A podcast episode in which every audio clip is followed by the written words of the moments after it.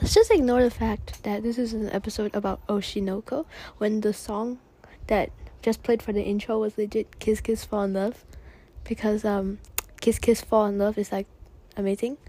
But anyways, these are my thoughts on Oshi No Ko.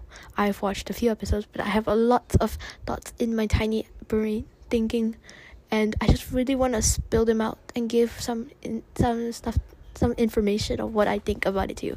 Spoiler alert, if you have not watched it at all, don't listen to this unless you want to get spoiled because when I was in Australia I had to get spoiled for two Demon Slayer episodes because of YouTube because I missed it and because Australia does not have Demon Slayer I, I feel bad for those Australians but yeah so I couldn't watch two episodes of Demon Slayers and I got lost spoilers so if you don't want to get any spoilers don't listen Okay, let's go.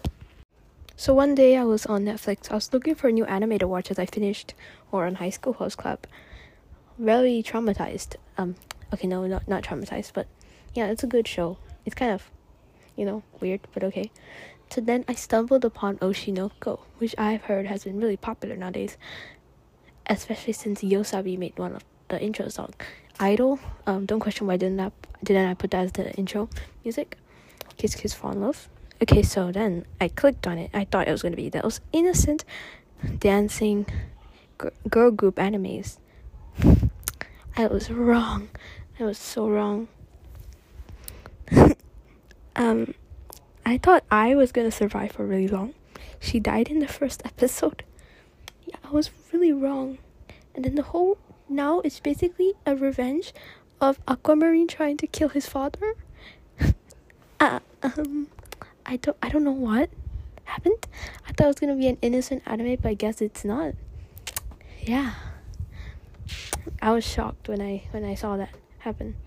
I I don't know. I don't know. I don't know how to feel about it, but it made the show quite interesting. Honestly, I thought the show was gonna be super cute and happy, cause I I needed a break from the weird shows I like to watch, but no. First of all, we had some really you know what attempts in like one of the episodes. And then after that then we also had um two murderers. Yeah. But that was a really big turn but it's still kind of good. I haven't really finished it. But yeah. Slay